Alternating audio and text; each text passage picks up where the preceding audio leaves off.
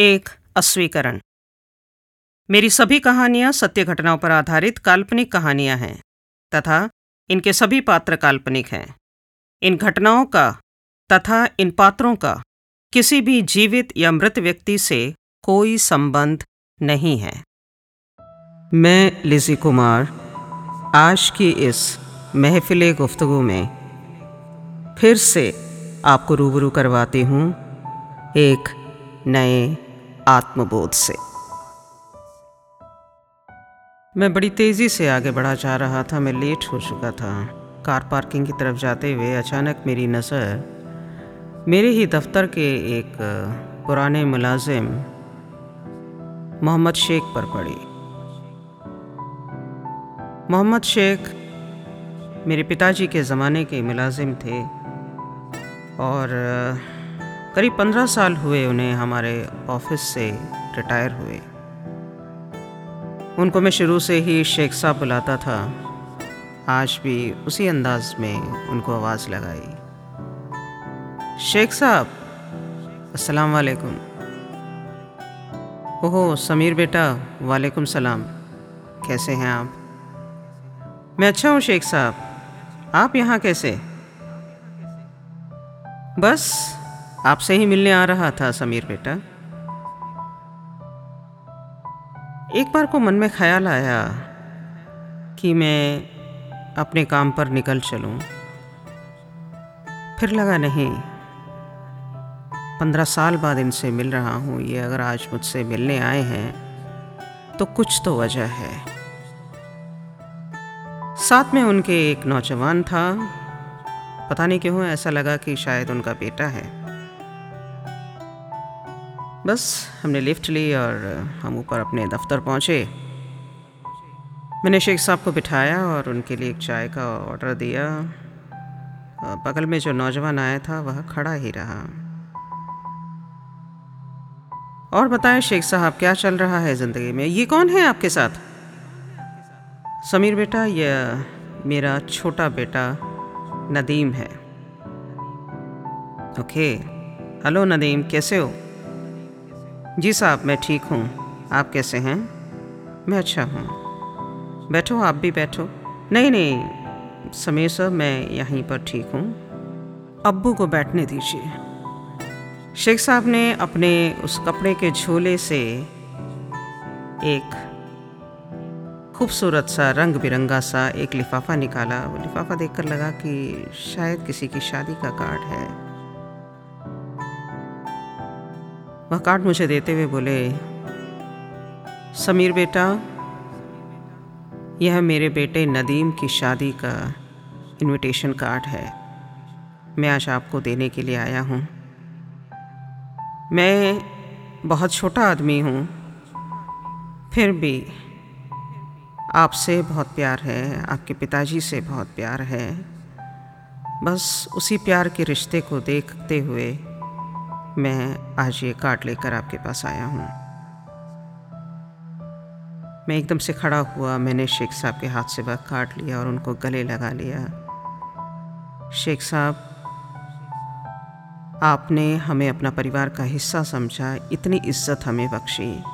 मैं उसके लिए आपको धन्यवाद कहता हूँ। मैं ज़रूर आऊँगा इस शादी में और बताएँ मैं इस शादी में आपकी क्या मदद कर सकता हूँ। शेख साहब की आँखों में आँसू आ गए। शेख साहब बहुत भावुक हो उठे। और फिर उन्होंने अपने बेटे की तरफ़ देखा और कुछ इशारा किया। फिर बेटा बोला, बाबा, आप बैठिए यहाँ, मैं बाहर आपका इंतज़ार करता हूँ। उनका ऐसा करना मुझे थोड़ा परेशान कर गया, क्योंकि मैं समझ नहीं पा रहा था कि यह क्या हो रहा है। शेख साहब ने अपने कंधे पर टंगे हुए गमछे से अपने आंसुओं को पोछा। पूछते हुए उन्होंने मेरी तरफ़ देखा और बोला, समीर बेटा, आपने मुझे इतना प्यार दिया, इतना सम्मान दिया, मैं इन सब चीज़ों का शुक्रगुजार हूँ। आपने मेरी ज़िंदगी में मेरे लिए और मेरे परिवार के लिए जो कुछ भी किया, मैं उनका कर्ज नहीं उतार सकता हूँ। इस इज़्ज़त अफसाई का बहुत बहुत शुक्रिया। मैंने एक बार फिर शेख साहब को गले लगा लिया। उनके आँसू पूछते हुए मैंने उनको कुर्सी पर दोबारा बिठाया। बताएँ शेख साहब, क्या परेशानी है? मुझे मुझे समझ में आ रहा है, आप किसी दिक्कत से गुजर रहे हैं। हाँ समीर बेटा। मुझे आपसे कुछ बात करनी है।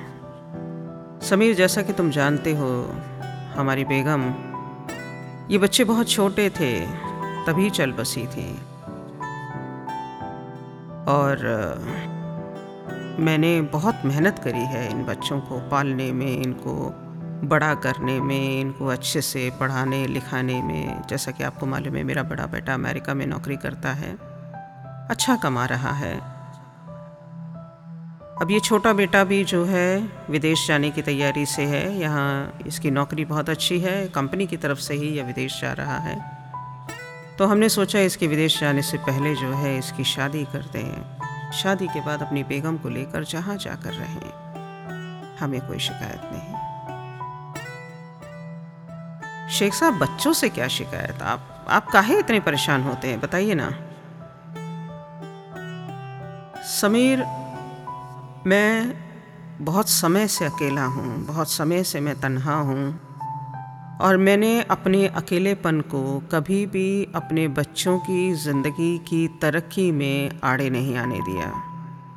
जहाँ उनको माँ की ज़रूरत थी, मैं खड़ा था। जहाँ उनको एक पिता की ज़रूरत थी, मैं खड़ा था। मैं उनके लिए हमेशा रहा। पर अब वक्त बदल चुका है, समीर। मैं रिटायर हो चुका हूँ। मेरी जितनी भी जमा पूंजी थी, उस जमा पूंजी को मिलाकर मैंने एक मकान बना दिया और उस मकान में एक फ्लोर बड़े बेटे के नाम कर दिया, दूसरा फ्लोर छोटे बेटे के नाम कर दिया और सबसे नीचे वाले फ्लोर पर मैं रहता हूँ। सारी ज़िंदगी मैंने अपने बच्चों के नाम कर दी। लेकिन सच बताऊँ समीर बेटा, आज मैं एक वक्त की रोटी के लिए तरसता हूँ। नहीं हो पाता। ऐसा नहीं कि मेरे पास पैसे नहीं हैं, ऐसा इसलिए कि मेरी परवाह करने वाला, मुझे देखने वाला, मेरे लिए करने वाला कोई नहीं है। मैं हाई बीपी हाई शुगर का मरीज़ हूँ। मेरा शरीर मेरी मर्ज़ी के हिसाब से नहीं चलता है। मैं अपने आप से काम नहीं कर पाता हूँ। मैं इन बच्चों के आश्रय हूँ। लेकिन ये बच्चे यह मुझे समय नहीं दे पाते हैं। क्या करूँ समीर? मैं समझ नहीं पा रहा हूँ मैं क्या करूँ। मैंने शेख साहब की पीठ थपथपाई, उनको शांत करने की मैंने कोशिश करी। शेख साहब सिस्कियाँ ले रहे थे। क्या कहता शेख साहब से? कि अपने बच्चों का साथ छोड़ दो? क्या कहता उनसे? कि ज़िंदगी जीना छोड़ दो, ना उम्मीद हो जाओ। मैं ऐसा कुछ भी नहीं कह सकता था। शेख साहब को अपने बच्चों की ज़रूरत थी। यह वह समय था जब शेख साहब को हर तरह से संभालने की और देखभाल करने की ज़रूरत थी और उनके लिए कोई नहीं था। शेख साहब, एक बात पूछूँ मैं आपसे। आपने बताया आपका बड़ा बेटा अमेरिका में है, बहू भी क्या वहीं है? हाँ समीर बेटा, मेरी बहू भी उसी के साथ है और छोटा बेटा भी विदेश जा रहा है। मैं खुश हूँ, बच्चों की तरक्की में मैं खुश हूँ। लेकिन मैं इस अकेलेपन का क्या करूँ? कमाल की बात करते हैं शेख साहब, आप कहाँ अकेले हैं? नहीं नहीं नहीं नहीं, आप अकेले नहीं हैं शेख साहब। हम हैं ना आपके साथ। काहे इतना परेशान होते हैं? यह दफ्तर आपका है। देखिए तो सब लोग बाहर से ताक रहे हैं ना आपको। देखकर आपको लोग मुस्कुरा रहे हैं बातें कर रहे हैं। जो नए लोग हैं उन लोगों को बता रहे हैं आपके बारे में। कितना अच्छा लग रहा है। देखिए तो ज़रा कुर्सी घुमाइए तो देखिए तो। मैंने शेख साहब की कुर्सी घुमाई। शेख साहब ये सब देख कर मुस्कुराने लगे। शेख साहब अब पिछहत्तर बरस के हो चले थे और इस वक्त, इस उम्र में उनको नौकरी पर रखना आसान नहीं था। लेकिन इस तन्हाई में उन्हें सहारे की ज़रूरत थी। मैं क्या सहारा दे सकता था उनको? यही सोचता हुआ मैं वापस आकर अपनी कुर्सी पर बैठ गया। शेख साहब ने फिर अपने आँसू पूछे और अब उनकी आँखों में चमक थी। शेख साहब और बताएँ, शादी की तैयारी? बहुत बढ़िया चल रही है समीर बेटा। सब अच्छा है, अपनी तरफ़ से सारा बंदोबस्त कर दिया है मैंने। बच्चों के जाने का टिकट, वीज़ा, सारे काम मैंने निपटा दिए हैं। लेकिन सच बताऊँ समीर, मन में एक ग्लानी अभी भी है। समीर बेटा, तुम्हें मालूम है हमारी बेगम बहुत बीमार थी और जानते हैं उनकी बीमारी की वजह क्या थी। उनकी बीमारी की वजह यह थी कि वह मुझसे कभी प्यार नहीं कर पाई। कहीं ना कहीं हमारे बीच एक गहरी खाई थी, क्योंकि मैं जितनी भी ज़िंदगी उनके साथ जिया उसमें मैं एक बात पूरी तरह से समझ चुका था कि उनका अपने फैसलों पर कोई खुद का नियंत्रण नहीं था। एक परिवार है, एक परिवार चलाने के लिए पति पत्नी उस परिवार रूपी वाहन के दो पहिए होते हैं और उनको बराबर चलना होता है। और हम कभी बराबर चल ही नहीं पाए, क्योंकि हमारे फैसले बिल्कुल अलग होते थे। या तो उनका फैसला होता था या मेरा फैसला होता था, ये फैसले कभी भी हमारा फैसला नहीं बन पाए। बहुत अनबन थी हम दोनों के बीच में, बहुत लड़ाइयाँ होती थी और कई बार इन लड़ाइयों से परेशान होकर मैं घर छोड़कर भी निकल गया था। फिर वापस आ जाता था क्योंकि प्यार करता था मैं उससे। मेरे बच्चों की माँ थी, मैं उसको ऐसे छोड़ नहीं सकता था। लेकिन न जाने क्यों जो बाहरी फैक्टर्स थे, जो एक्सटर्नल फैक्टर्स थे, चाहे वो फैक्टर्स उसके घर की तरफ़ से थे या उसके समाज की तरफ़ से थे, उसकी सहेलियाँ थी, उसके भाई बंधु थे, कोई भी थे, उन लोगों का जिस तरह से हमारे परिवार पर नियंत्रण होता था, वह नियंत्रण मुझे बर्दाश्त नहीं था। मैं हमेशा से उससे एक ही कामना करता था, हम पति पत्नी और हमारे बच्चे, हम खुद अपनी ज़िंदगी अपने तरीके से जी सकते हैं। समीर बहुत लड़ती थी वो मुझसे। फिर वो बीमार हो गई। जब वो बहुत ज़्यादा बीमार हो गई, तब मुझे डर लगने लगा कि मैं अब उसे खो दूँगा। और वह डर मेरा सच हुआ। समीर बेटा, मेरे बच्चों की अम्मी के चले जाने के बाद मैंने महसूस किया कि वह मेरी ज़िंदगी में कितनी अहमियत रखती थी। मैं खुद को माफ़ नहीं कर पा रहा हूँ। मैंने बहुत कोशिश करी। मैंने बहुत कोशिश करी कि मैं ख़ुद को माफ़ कर पाऊँ। मैं रोज़ दुआओं में मैं उसको याद करता हूँ। मैं अल्लाह ताला से माफ़ी माँगता हूँ, लेकिन न जाने क्यों मैं आज तक भी खुद को माफ़ नहीं कर पाया हूँ।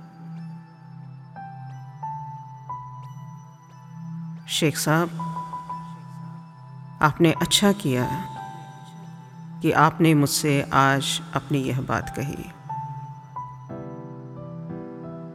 शेख साहब, अपने बड़े बुज़ुर्गों से यह सुनते आए हैं कि माफ़ करने वाला, माफ़ी मांगने वाले से ज़्यादा बड़ा होता है। आपको ऐसा क्यों लगता है कि खाला ने आपको माफ़ नहीं किया? है ना समीर बेटा, ऐसा ही लगता है मुझे एक बोझ है दिल पर। किस तरह का बोझ? मैं उसको खुशी नहीं दे पाया। ठीक है, मेरी गाड़ी का एक पहिया खराब था, मैं तो ठीक था, मैं संभाल सकता था उसे। मैंने उसको संभाला नहीं, मैं उससे लड़ता रहा। शायद ही कोई ऐसा दिन होता था जिस दिन हमारी लड़ाइयाँ नहीं होती थी या हम किसी बहस में नहीं पड़ते थे। बहुत गलत था, हमारा रिश्ता बहुत ख़राब था। उस वक्त मैं माफ़ी मांगने को तैयार नहीं था। आज मैं माफ़ी मांगने को तैयार हूँ और मुझे माफ़ करने वाली मेरी सलमा मेरे साथ नहीं है। उतनी ही देर में दरवाजे पर दस्तक हुई और उनका बेटा अंदर आया और बोला कि, अबू, चलो, चले। शेख साहब ने झुकी नज़रों से गर्दन हिलाई और वो बेटे के साथ निकलने को हुए तो मैंने पीछे से आवाज़ लगाई, शेख साहब, मैं आता हूँ शादी में। हाँ समीर बेटा, आप ज़रूर आइएगा शादी में। नदीम बहुत बहुत मुबारक हो, मैं ज़रूर पहुँचूँगा आपकी शादी में। जी शुक्रिया।